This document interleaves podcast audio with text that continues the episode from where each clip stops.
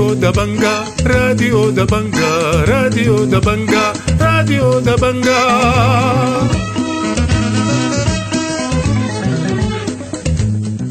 أهلا ومرحبا بكم مستمعي راديو دبنجا الأعزاء في برنامجنا اليوم السبت الموافق 4 فبراير عام 2023 برنامجنا بيشتمل على نشرة الأخبار وبرامج أخرى متفرقة ولكن في البداية حنقدم لكم نشرة الأخبار وإليكم عناوينها.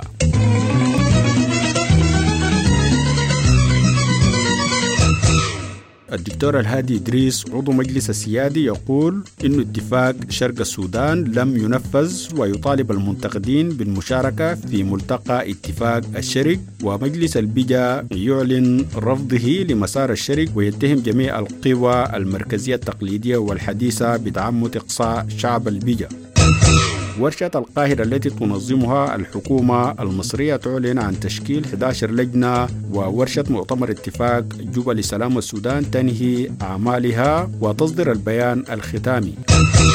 وزير الخارجية الإسرائيلي إيلي كوهين يقول رحلته إلى الخرطوم تمت بموافقة الولايات المتحدة الأمريكية وقوى سياسية ومنظمات تندد بالزيارة.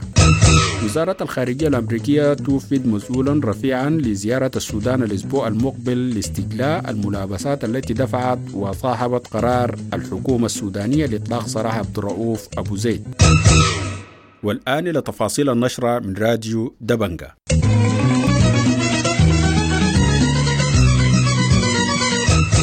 قال الدكتور الهادي إدريس عضو المجلس السيادي إنه اتفاق شرق السودان لم ينفذ فيه ولا واحد في المية من بنود اتفاق سلام جوبا. ودعا عضو المجلس السيادي في حوار مع راديو دبنجا الذين يعترضون على اتفاق الشرق على تسجيل اعتراضاتهم في الملتقى القادم لاتفاق الشرق. وحول المطالبة بإلغاء مسار اتفاق الشرق قال دكتور الهادي إدريس إنه الاتفاقية لا يمكن أن تتجزأ لأن اتفاق الشرق جزء من اتفاقية السلام وأضاف إذا ألغيت جزء من الاتفاقية فهذا يعني إلغاء كل الاتفاقية وأضاف عضو المجلس السيادي الهادي إدريس لراديو دبنجا في هذا الخصوص. فاللجان صحيح ما قاعد مرات ما بتكون مقنعة بالنسبة للناس لكن اللجان بأغلب الأحوال اللجان دي قاعد تصلي تقارير كشف عضو المجلس القيادي ورئيس حركة تحرير السودان دكتور الهادي إدريس إنه الأوضاع الأمنية في ولايات دارفور تشهد هدوءا نسبيا بسبب عدم نشر القوات المشتركة في الأماكن الملتهبة. للأسف طبعا نحن حتى الآن ما صحيح خرجنا قوة مشتركة الدفعة الأولى لكن ما قدرنا تحصل انفتاح أو انتشار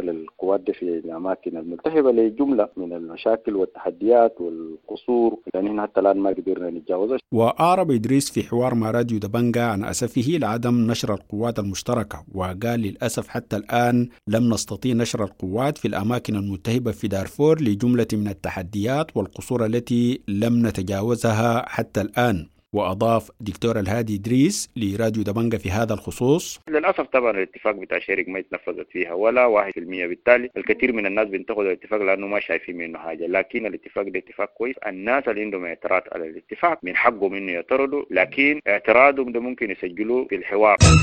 أعلنت ورشة القاهرة التي تنظمها الحكومة المصرية عن تشكيل 11 لجنة وهي لجنة القضايا الدستورية ولجنة مبررات عدم إصدار الوثيقة الجديدة برئاسة نبيل أديب ولجنة التعديلات المطلوبة للوثيقة برئاسة محمد سيد أحمد ولجنة السلام برئاسة مني أركو مناوي ولجنة الشرك برئاسة الناظر تريك.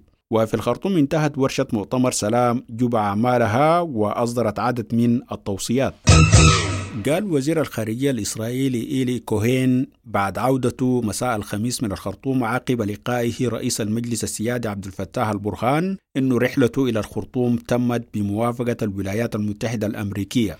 وأضاف أن زيارة ترسي الأسس لاتفاق سلام تاريخي مع دولة عربية مسلمة استراتيجية. وقال الوزير أن اتفاق السلام بين إسرائيل والسودان سيعزز الاستقرار الإقليمي وسيساهم في الأمن القومي لدولة إسرائيل.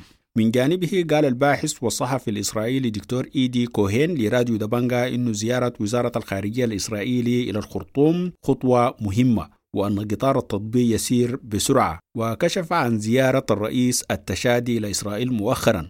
وأضاف دكتور إيدي كوهين لراديو دبنجا في هذا الخصوص وهذه الخطوة خطوة الرئيس التشادي وزيارته إلى إسرائيل دفعت إلى الأمور أكثر يعني بالنسبة للتطبيع دفعتهم أكثر إلى الأمام.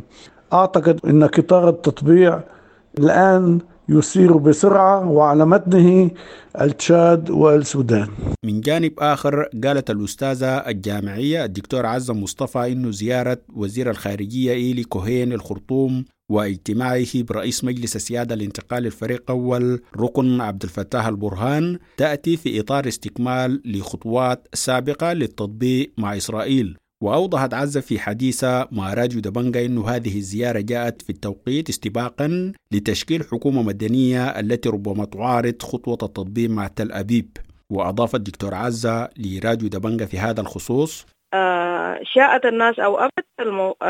التطبيع العلائق مع إسرائيل آه يبدو إنه ماشي بخطى حسيسة. آه قد إذا جاءت حكومة مدنية قد تكون في تعطيل للمسألة بتاعت التطبيع مع إسرائيل أو تتأجل أو يكون في وجهات نظر مختلفة حول التطبيع مع إسرائيل. نفى نائب رئيس مجلس السيادة محمد حمدان دقلو علمه بزيارة وزير الخارجية الإسرائيلي للخرطوم وقال حميدتي في بيان صحفي لا علم لي بزيارة الوفد الإسرائيلي ولم ألتقيه. وأكد نائب رئيس مجلس السيادة عدم صحة الأنباء المتداولة بشأن لقائه بالوفد الإسرائيلي الذي زار السودان.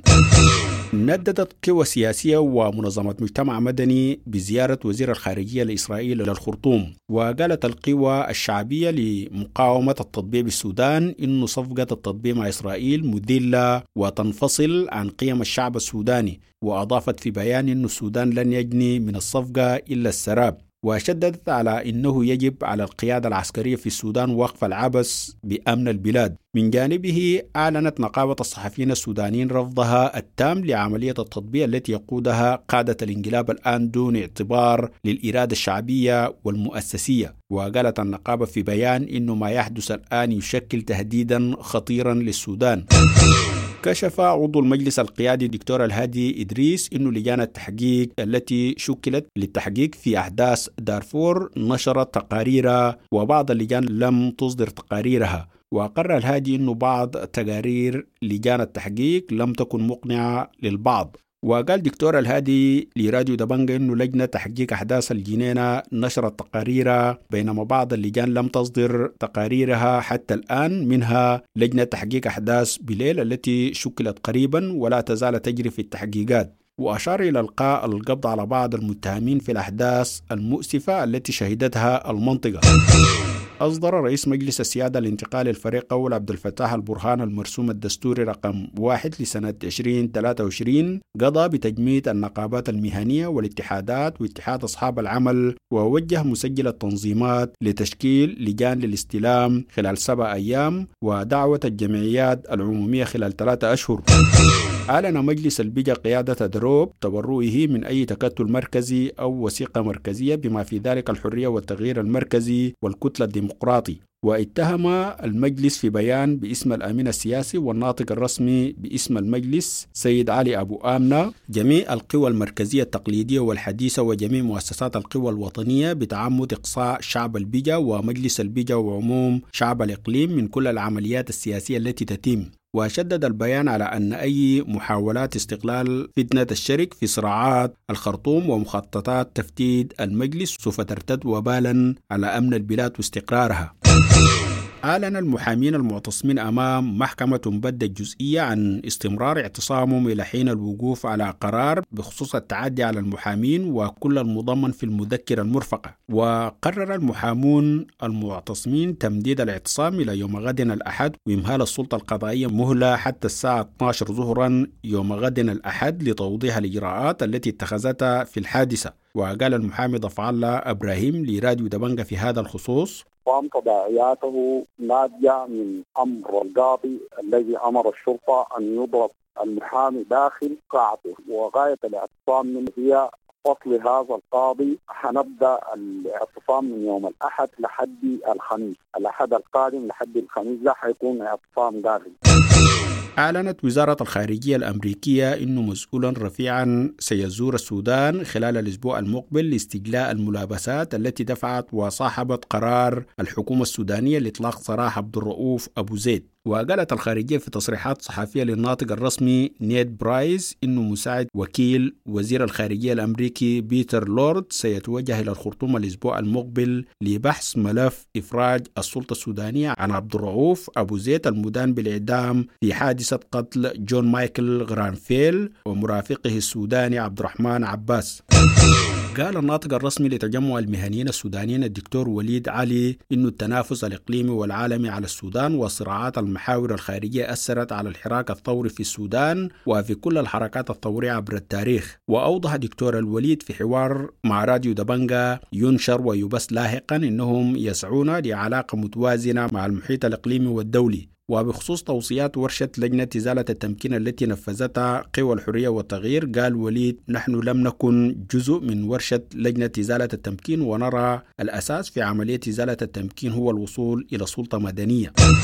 نفذت شبكة حقوق الإنسان بمحلية التضامن بولاية جنوب كردفان بالتعاون مع منظمة إف للتنمية والعون الإنساني ورشة عن العنف المبني على النوع الاجتماعي وذلك بمنطقة ريبة بوحدة إدارية الترتر بولاية جنوب كردفان. وقال حسن الضي الناشط في مجال حقوق الإنسان لراديو دبنجا إنه المحليات الشرقية من ولاية جنوب كردفان تشهد ارتفاعا كبير في العنف ضد المرأة. وكشف عن تنوع العنف التي تمارس ضد النساء منها القتل لأتفه الأسباب والزواج المبكر والختان. وأرجع الضي أسباب انتشار العنف لتفشي الأمية وانعدام الرعاية وقلة الوعي وسط هذه المجتمعات. وأضاف حسن الضي الناشط في مجال حقوق الإنسان لراديو دبنجا في هذا الخصوص. ممكن يكون بشكل كبير الحاجة دي يعني أول حاجة الختان يعني الختان واحدة من العادات ال هي مستشرية بشكل كبير جدا في كل الحتات دي في ختان الختان للإناث. إضافة الحاجة دي إنه الزواج المبكر. المناطق دي ما إنه ما في مدارس ما في حاجة ما قعدات ما بيقروا أصلا يعني غلة المدارس. إنه ممكن يكون في عمر 12 و 13 بيتزوجوها يعني. الخبر الأخير في النشرة. أطلع الفريق أحمد العمدة بادي حاكم إقليم النيل الأزرق على مجمل الأوضاع والتحديات الخدمية التي تواجه مسيرة الاستقرار بمحافظة التضامن. وأوضح فرح كباشي محافظ التضامن أنه لقاء الحاكم تناول الترتيبات الخاصة بإدخال خدمة الدفاع المدني بالمحافظة موضحا أنه قدم تنويرا متكاملا للسيد الحاكم حول مجمل الأوضاع من خلال الاستقرار الذي تشهده المحافظة والجهود الجارية لدعم خدمات الصحة. مستمعينا الأعزاء بهذا الخبر. تنتهي نشرة الأخبار اللي قدمناها لكم من راديو دبنجا وإلى اللقاء.